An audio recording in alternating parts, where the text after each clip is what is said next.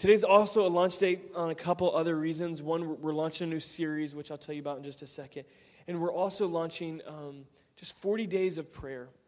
God put this on my heart. We launch every year with a 21 days of prayer and fasting.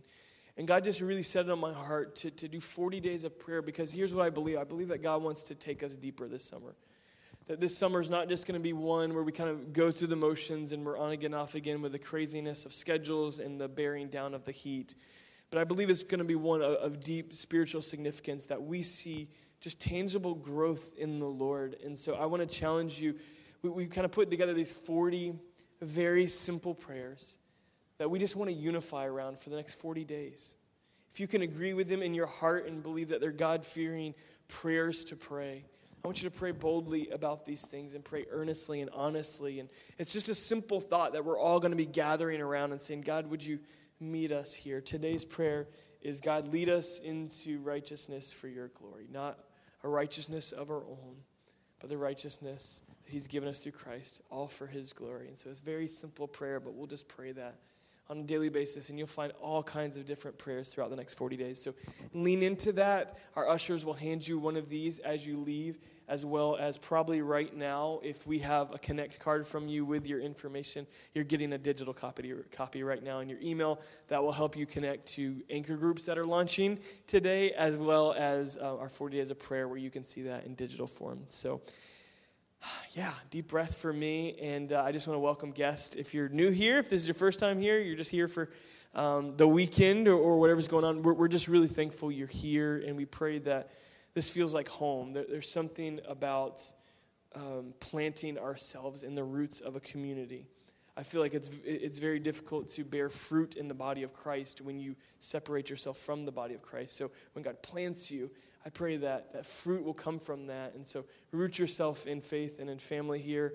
Uh, and if you are new here, we just want to tell you, welcome home. Welcome home. Hope it feels like that. Today we're launching a brand new series called Life as We Know It. Let me just tell you, I'm, I'm a dad of three now, and before we had kids, like I was super reluctant. Like I, I might look like a super receptive father. I was really excited about that.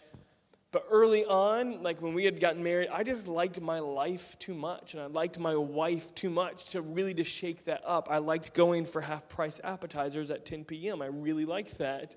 And I loved everything about her, and I just had this perception of what was going to change when she went from wife to wife and mother, and I was very anxious about that. And um, mom jeans are like way in now, but back then they weren't. And so I, I was I was worried that, hey, all of a sudden I'm, I'm just going to wake up and I'm not going to recognize my wife anymore. It was, it was just an honest concern and I was struggling with. And what I found out as we've, we've had our share of youngins, I realized that she is a different person today. And uh, my suspicions were, were, were right, that, that she's been transformed. She's never the same. And, and and God has changed me in profound ways too, in that she probably doesn't even recognize me in some ways from what I was, and we continue to, to love each other. And I, I think about that in, in so many different realms, like whether it's just a small thing uh, when we make that step of obedience or, or, or, maybe very large. I know when we transitioned and received the call of God to step out and plant this church, like life as we know it as a family, would never be the same again. Like it, God had, had just breathed into our identity, into our purpose, and our calling this, this body in you and, and placed that on our heart, and life would never be the same again. And that's kind of the journey for a believer is life as we know it is never the same again. I, I have one author that I, I read one of his books, and he said, um, he, said he, he was. Um, uh, like a really good, like he was a good guy and, you know, had um, good behavior and no one would ever think he's a, a rebel. But when he said yes to Jesus, it messed his whole life up. He's like, it messed up everything. Like, I was the popular kid in school and I had everything going for me. He's like, and then I said yes to Jesus and he ruined my life in the best way I could ever imagine. Like, he, he, he just, there's a transformation that takes place when we say, God, you're not just my Savior, to keep me from the pits of hell, but you are my Lord, that I obey you and I submit my will to yours. And so I, I want to talk uh, uh, uh, about transformation throughout this series. Because the walk that we have with the Lord on a daily basis will call us into deep transformation. And if we are unwilling, then we will have received the gift of, of salvation and not grow. And I, I find that to be um, heartbreaking and, and sometimes maybe even uh, it, it, just has not received the, the depth in order to flourish. And then I, I wonder, and, and, my concern for, for some of us maybe in the room is, is if we're not teachable and if we're not humble and we're not being transformed by the goodness and grace on a daily basis, not just in the transformative moment of salvation, that ongoing process. If we're not in that, I, I just hope that we would never be like the fig tree that Jesus sees and he curses, says, You didn't bear any fruit. And so the call for us as believers is to grow, is to constantly be growing. And so if you're a person like me who I get really settled in my routines, like I've got a really hardcore routine and my habits, and like I, am just a, a habit person when that's changed, like I really have to change my dynamic, and God's helped me grow in that. But if you're a person that resists change, God's going to call us to change. And so I just want to ask you, like, are you humble enough? Are you teachable enough to grow? And are you hungry enough to say, Yeah, God, I want that. I want that. And I believe that's what God's going to lead us into in this season. It's just a season. And it doesn't matter to me, like whether you've been walking with the Lord for one month or for, uh, you know, 90 years. Like, it, it doesn't matter. Like, God is still teaching us, He still has lessons to teach us. And His goodness is infinite, and His grace is infinite, and His wisdom is infinite. Unless you think that you have that same infinite wisdom, then we still have miles and miles to go. And so just commit yourself to be teachable in this season, to be hungry for more of God. And so I want to dive in. We're going to dive into Acts chapter 1 here in just a minute. Today is actually a church holiday. You didn't know, you didn't wear, um, you know, like certain holiday shirts or anything today because you didn't know. Um, but today is uh, on the church calendar something known as Pentecost Sunday. So uh, in, in Judaism, there was three major holidays. There was several, but uh, there were several more, but there was three major ones. The first one was Passover. I'll talk about that in just a moment. There was Pentecost, um, which we actually, uh, the Jews reference as Shavuot, and we'll talk more about that. And then there was the Feast of Tabernacles. And so I want to describe each one of these in, in brief form or in longer form and, and, and, tell you how Jesus fulfilled that. And really, this morning, I, I want to talk to you about the person and the work of the Holy Spirit in our life because the Holy Spirit will transform you in deep and profound ways. And many times, Francis Chan called it the forgotten God. Many times, like we fall in love with the Father and we, we learn more about the character of God and we fall in love with Jesus in his service to us and ministry to us, but we, we forget the, the third person of the triune God, which is the Holy Spirit. In the very beginning in Genesis, we see that the Holy Spirit was eternally existent and that God created the heavens and the earth. And it was, and before he did, it was the Spirit of God. The Ruach is the Hebrew word. I think he's got the Hebrew and the Greek words for Spirit or Holy Spirit or Holy Ghost, whatever translation you see. It's the Hebrew word ruach, and, and it means the breath of God. Was hovering out over chaos and something that was formless. And in the New Testament, we use the Greek term pneuma, and it means the same thing. It means the breath of God. In fact, when, when Hebrews would pronounce the word ruach, they wouldn't really pronounce it. It was just a, it was, it was, like, a, it was like a breath, like a, a huff and a puff. Because they were not, it's, it's just, it's describing something that is un, indescribable. The very presence and the very breath of God breathed into the earth and hovering out over chaos. And you may feel you've got chaos in your life, but it is, it is the Holy Spirit who helps us set things in order and who knows the depths of our heart. And so it just very simply means breath of God. And the Holy Spirit wants to work in and through us. And I just want to dialogue on this. Let's talk a little bit about Passover and the Feast of Tabernacles, and then we will look at Pentecost since this is Pentecost Sunday. And you probably have a certain expectation to what that means based off of kind of um, ideologies or denominations or different things. But I'm, I'm just going to teach you the scriptures today. and teach you the historical meaning and significance of this. And, and I'm pretty sure that you're going to see this in a way that you've never seen it before. So let's talk. These are actually all Jewish holidays before they were Christian anything.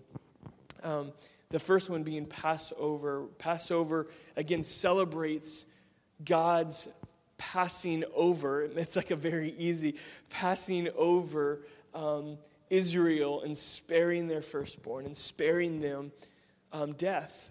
And he, he told them, he said, Look, I want to spare you. I love you. And so I want you to sacrifice a lamb, your best lamb. And, and I want you to put blood on the doorposts and over the door. And then when I come through, there's going to be a lot of death because I'm setting you free. Something's got to die in order for something to be set free. And he said, I'm going to pass over you. And so God spared them, and it became known as Passover. And they began to celebrate this with a great feast and a festival. And even today, Orthodox Jews will celebrate this, and they have for, for centuries, that they'll, they'll kill a lamb, or in many times now, they'll just buy some lamb, and they'll that but the, the tradition was what, what god asked was that that would be sacrificed at 9 a.m in the morning and then to be eaten at 3 p.m. in the afternoon. Like that's the, that's the tradition, Passover tradition. You eat lamb.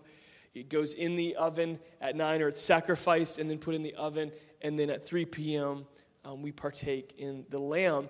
And so when we look forward to how Jesus fulfilled this, Jesus, we talked about this a little bit last week, that God communicates in a way that we can understand it.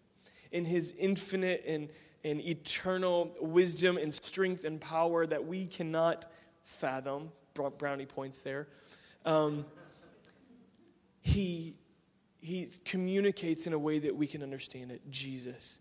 And, and, Jesus, like many things, we look from a Gentile perspective. We look from an American perspective when we look at that. But Jesus was Jewish and he was a rabbi and he was raised in all of the tradition of that and he preached in a synagogue. And so we, we kind of kind of got to get ourselves in a Jewish perspective to really understand the depth of what Jesus is doing when on Good Friday, as we call it, on Passover, the night before, they had a meal celebrating Passover.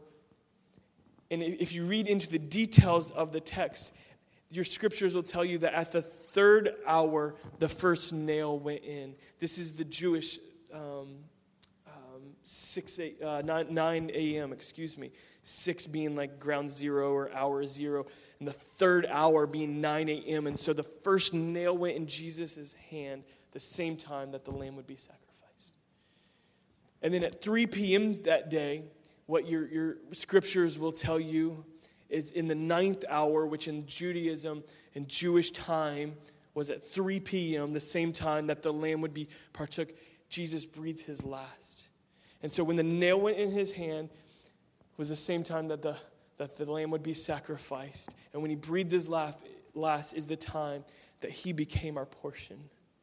His, the sacrifice was made. And so when we read about Passover in the Old Testament, we, we think of, we think of, of this, of, of God passing over. But when we read it in the New Testament, I wanted to trigger my salvation because up until that time, the repentance for sins was a covering over the sins. But when Jesus was crucified, he was once and for all the apt, perfect sacrifice. And no one else, none of us could be a worthy sacrifice. It had to be God incarnate to be the sacrifice because he was perfect and sinless and a spotless lamb. And his blood poured out in the same way that that lamb's blood would be poured out. It's very deep and beautiful. So when you hear Passover in the New Testament, we talk about it. I want you to connect my salvation, not just a covering over sins, but the removal of sins. And many of us, when we walk in the faith, the enemy will, will try to condemn you with sins of the past. And it's important that you understand that Jesus didn't just cover your sin, he, he wiped them away, He washed them away, He removed them. And so God doesn't see your filthiness, He sees the blood of Christ and the perfection of Christ. Okay? So that's Passover.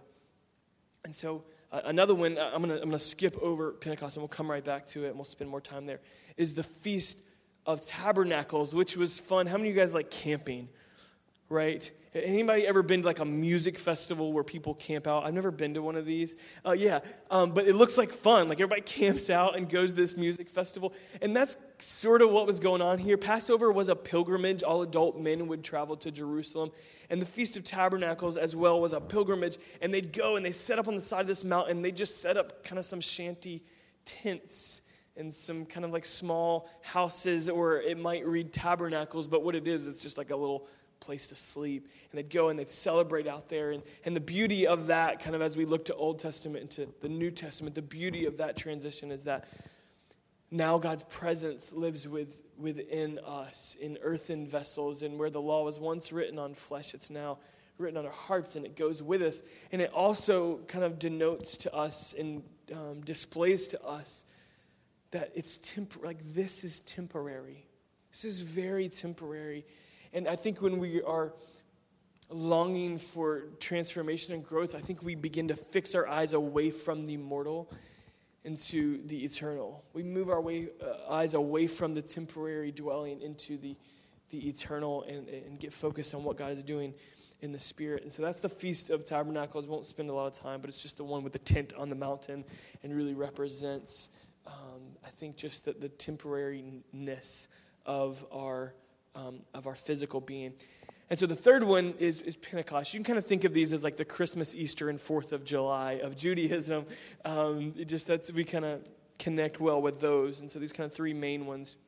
And Pentecost, like when I say that word, you have like an ideal of what that means immediately. Whether it's uh, from personal experience, um, with a Pentecostal church, or whether it's from kind of hearsay of what you hear that's about, like long hair, no makeup, you know, super holiness, and you know, tongue talking, and like, and you just kind of run to like just an, an ideal and a characterization of what it is. But I, I want to talk to you from the scriptures about about the person of the Holy Spirit and what Jesus was fulfilling, and and that Jesus promised that the Holy Spirit would come. So I just want to talk about that a little bit today. Um, I could do like a, a, six or eight or 12 week study on the Holy Spirit and really dive into this. Um, but I, I just want to kind of get this started today. It's Pentecost Sunday. When you actually hear the word, like for any kind of, if anyone's had like a scary mentality of what Pentecost is, it literally means in the Greek, in, in the Hebrew, it means, uh, it was Shavuot. In, in the Greek, it's Pentecost. Pente meaning five, koste meaning multiple of 10, so it literally means 50. So pretty scary stuff, right? 50 is what we're talking about. And so it's 50 days from Passover is when it happened. But let's kind of run back a little further and let's understand what the feast of Shavuot is, or what the festival of Shavuot is, because it celebrates. It was first of all, it was a harvest festival. They went and they thanked God for the harvest. They went out and celebrated. That was what it was initially, what, um, what Shavuot was about. And then when um, at, at Exodus chapter 20, when 50 days after they're out of Egypt, keep up with the math here, the Pente, remember that, we're going to talk about that. 50 days after they have um, been delivered from, from Israel, from that Passover, they will receive the Ten Commandments. Moses will go up to, onto Mount Sinai and he'll receive the Ten Commandments.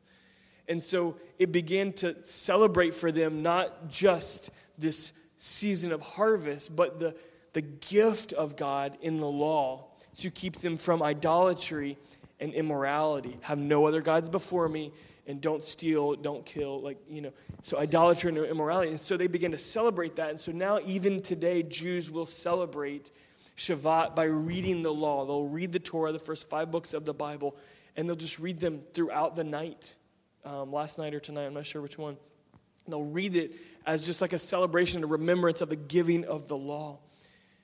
And so for us in the New Testament, I want to turn to Acts um, chapter um, 1, and we will we'll talk about this. But I just want you to know that it was 50 days, and it was the receiving of the law. And then let's turn to Acts chapter 1 and we're going to bounce around a little bit into John chapter 14 and 16 because Jesus talks a lot about the Holy Spirit as the time comes for him to be crucified. In my former book, Theophilus, Theophilus is a man of influence and wealth that uh, Luke, the author of the Gospel of Luke, um, wrote to this man to give him a detailed account. He was a very detailed person, and so he gave them this detailed account and hoping to tell him more about Jesus. I wrote about all that Jesus began to do and teach until the day he was taken up to heaven, after giving instructions through the Holy Spirit to the apostles he had chosen.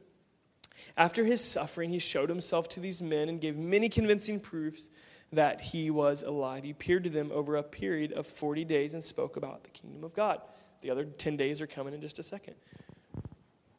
Many times we think Jesus appeared to like the women, Mary and Martha, and he appeared to his friends, closest friends, disciples. Jesus appeared to thousands of people. Thousands of people Jesus appeared to. And he wasn't walking with them daily, he was just appearing before them and then giving them last bits. Here, we're going to find Jesus is actually eating with them. Okay, so there's a, a physical presence of Jesus, not just some mystic kind of experience, but um, he, he, was, he was alive.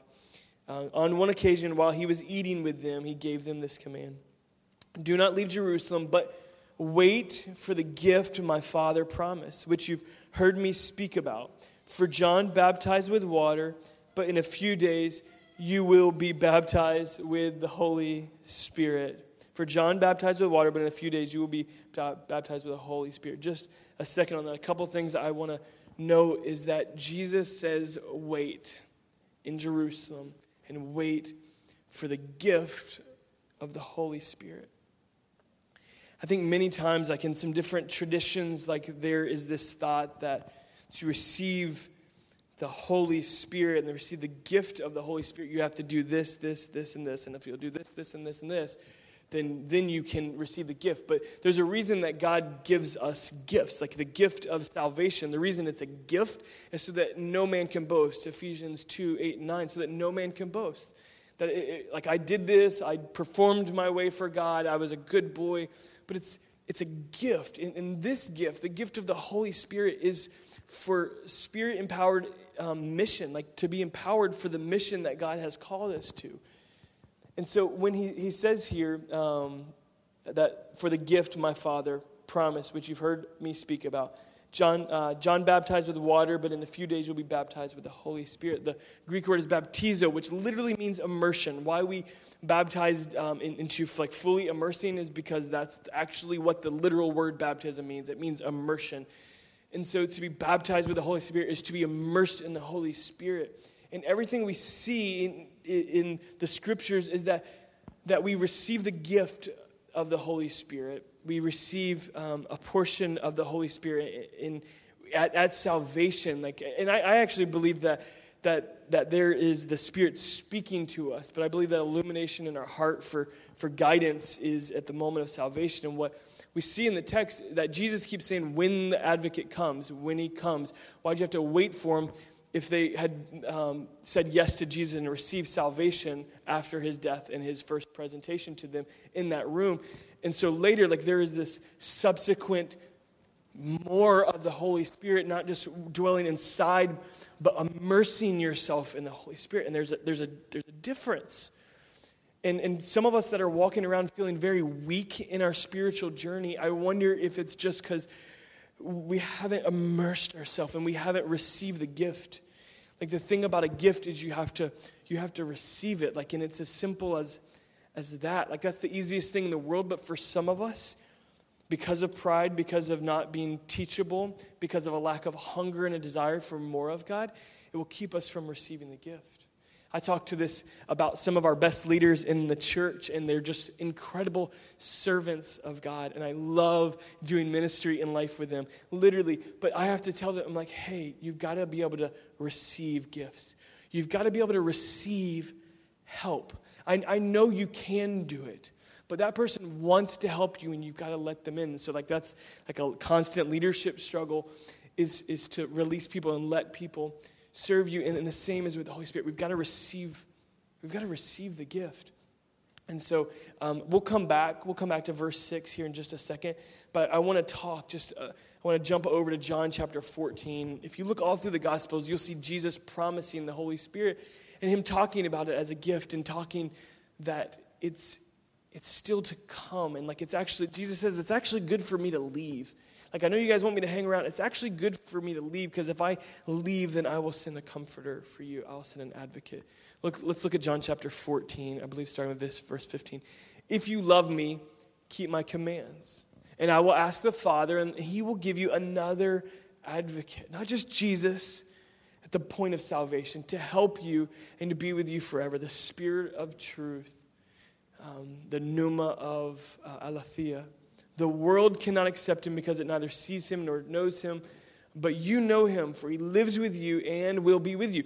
He's here, but he's also going to be with you. He's going to continue. He promises it to come. That I'll send you another advocate. The Greek word here is, is the word parakletos, which really means paraclete, which literally means helper. Helper like i don't know who you call like usually we've got different people in our life like when i need help with like my car i'll call marcus. I'm like hey man like he's a master uh, uh, technician. I'm just say hey man i've got this going on. What's going on? When i need help with construction or something around my house i'll call my dad. Um, when i've got a church problem i usually call one of the, the one of my mentors that uh, has poured into me and i'll reach out and be hey man i'm kind of dealing with this. What do you think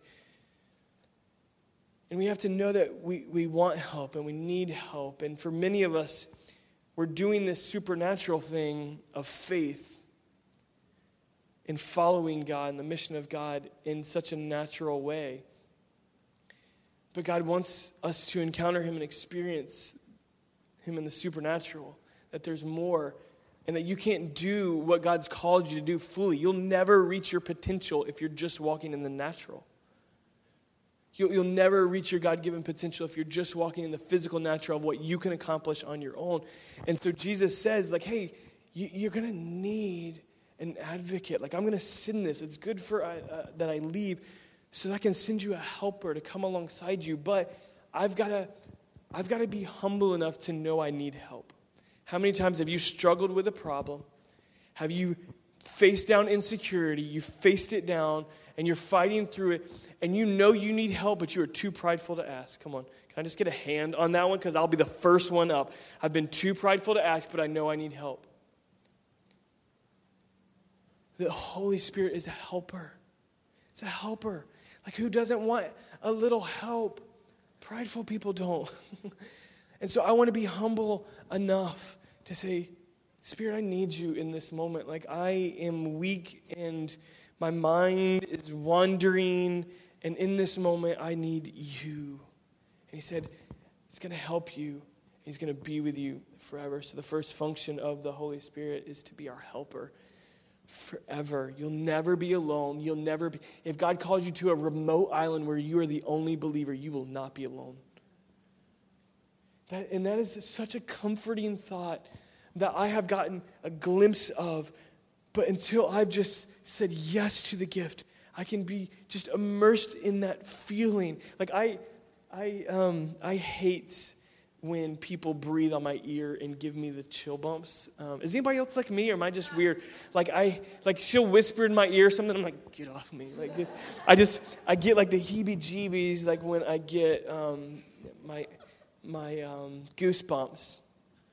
And as we were talking about the breath of God, like there are moments like in time where I am where I feel like I transition from just the natural into the supernatural and where like maybe I'm struggling even preaching to you now. And then like that happens and I get annoyed when it happens in the natural but when it happens in the supernatural it's just like God like being like hey you're not doing this alone. Just a reminder. Um, and I think we, we see that in, in I think we feel and experience the breath of God. It's literally like the breath of God. And maybe it's temperature and climate changes. Maybe there's something with that. I don't know. I'm not smart enough to know that makes that happen. But I just believe it's the breath of God breathing on me in these moments and being like, Are you, are you listening? Like, I'm here to help you. And that's just helped me so many times. And I rely Holy Spirit. Even in prayer, Romans 8 tells us that the, even when we don't know what to pray, there, the Spirit groans on our behalf. Romans 8, 26. He groans. He's an advocate. He's praying for us even when we're not praying. Like, who doesn't want somebody to be praying for them even when they don't know what to pray? And so um, that's the first, the first part of the function of the Holy Spirit is just to be our helper and to be with us forever. Rome, or um, uh, John chapter 16 um, goes on to tell us. But when He, the Spirit of truth, comes, He'll guide you into all the truth. He will not speak on His own, He'll speak what, only what He hears. He will tell you what is yet to come. There is this beauty, or not only are we not ever alone, but we don't discern on our own.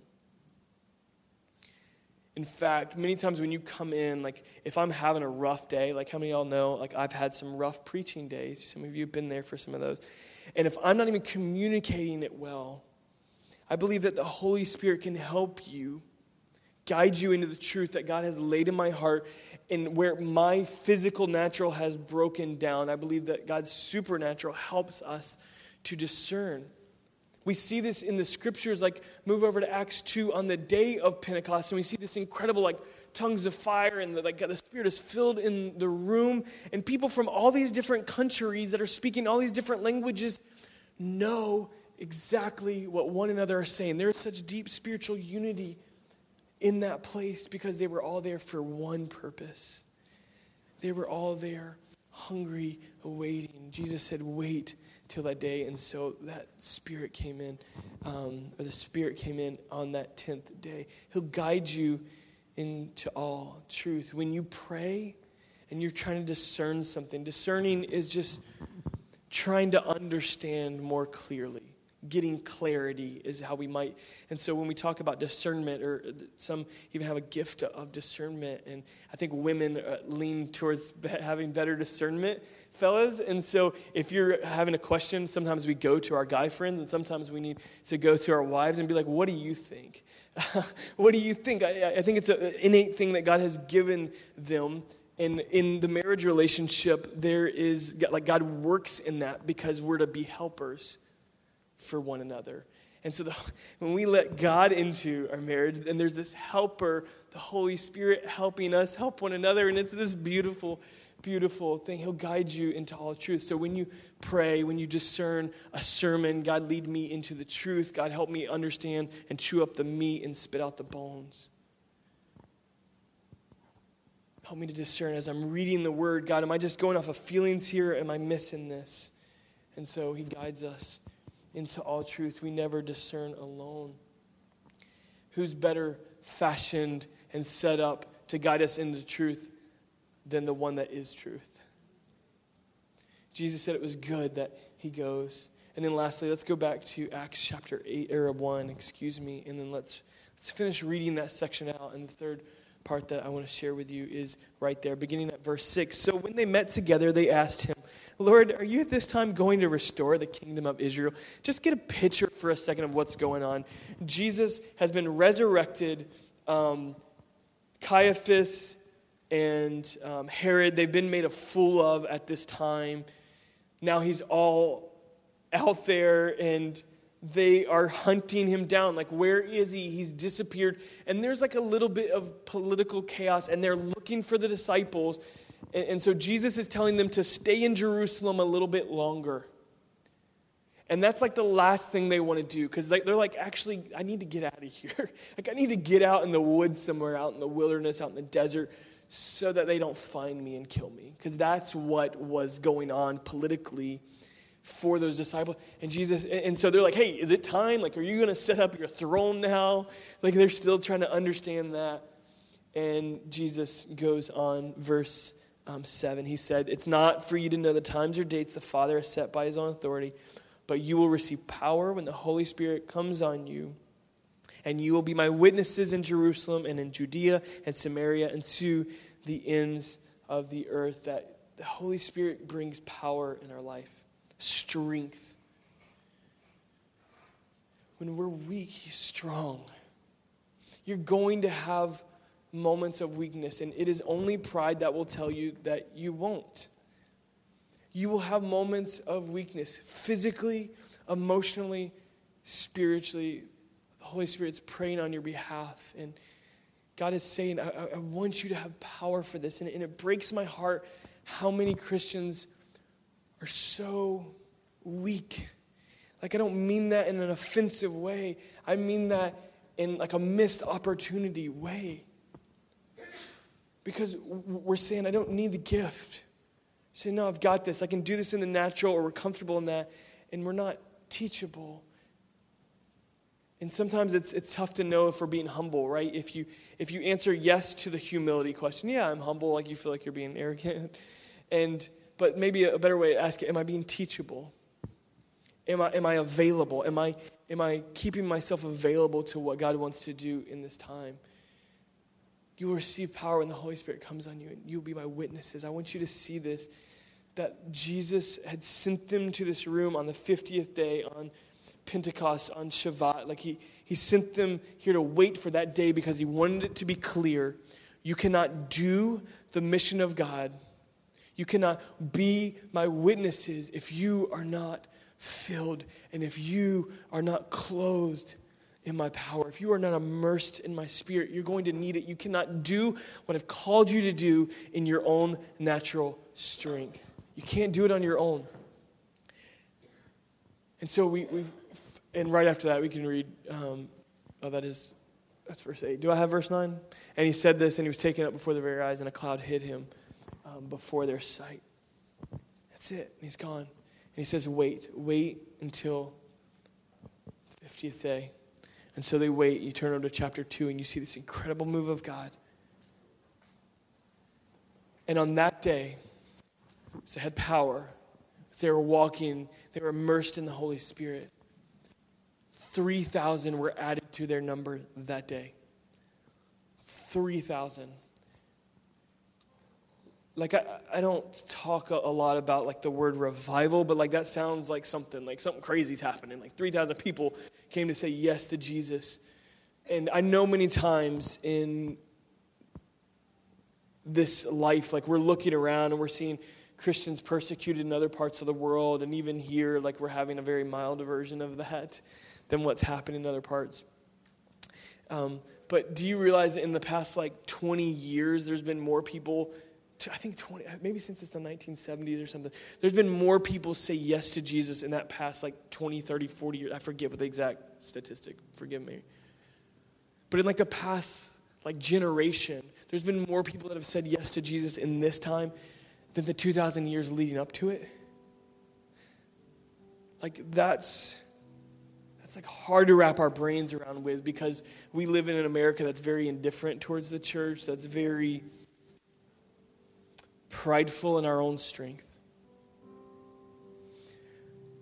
in our own natural ability, and we're very comfortable. And so, if I'm calling you to anything today, I'm calling you to be humble and to be teachable and to be hungry and saying, God, I just, I just want your power.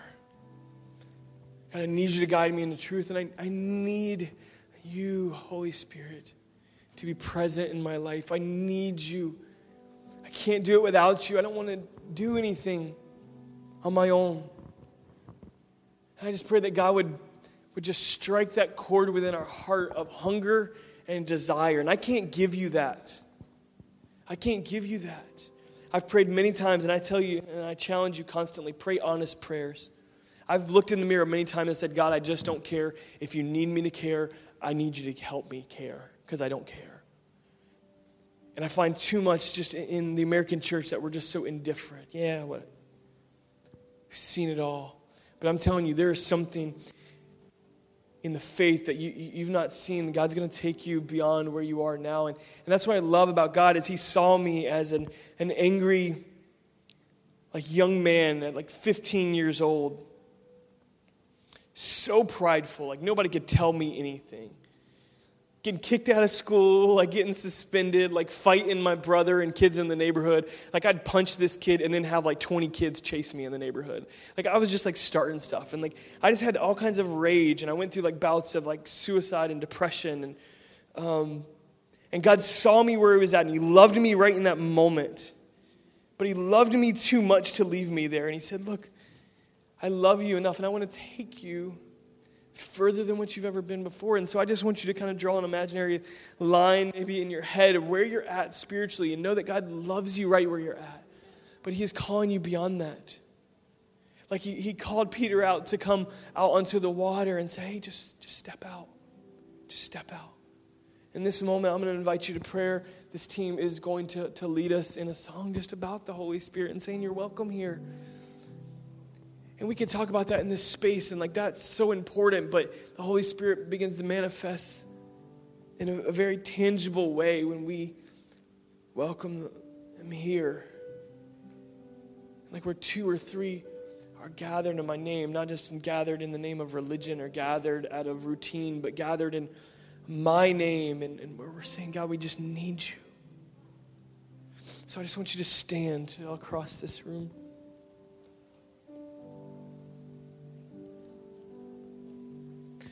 I know you didn't expect to learn a lot about Jewish tradition and festivals and that stuff today, but I pray that you got way more than that out of this teaching. And my prayer today is just that we would obey and step beyond this line. And if you feel comfortable, I just love if you're just in a place where like God, I just I want more of you and I don't just want to taste. I want to be immersed, God. Like I was baptized in that water at the point of, you know, as a declaration of my faith in you. As I was immersed in that, I just want to be immersed in your Holy Spirit and your presence, God. If you'll do that, will you just kind of like extend your hands out in some way of just like I'm receiving a gift. Like I'm just, I'm just taking, God, whatever you have for me, I want it. Like if if our earthly fathers knew how to give good gifts, like how much more will our heavenly Father give us this gift. And man, if you're in this place and like you just got to be honest and like, man, I've just been prideful and I've been trying to do this on my own and doing it in the natural. I just want to challenge you to just let God just break that down. The law is no longer written on those tablets, it's written on hearts. And there's no longer tents on the side of a building, but these earthen vessels that are so temporary are filled with your spirit.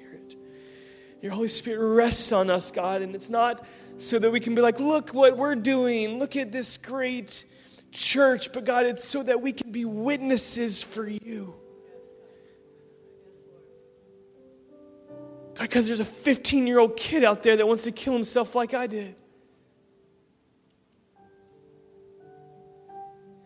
God, we don't understand it, God, but help us to just move beyond the natural and just to receive the gift of the Holy Spirit today not of our own works, not of our own ambitions, but for your glory.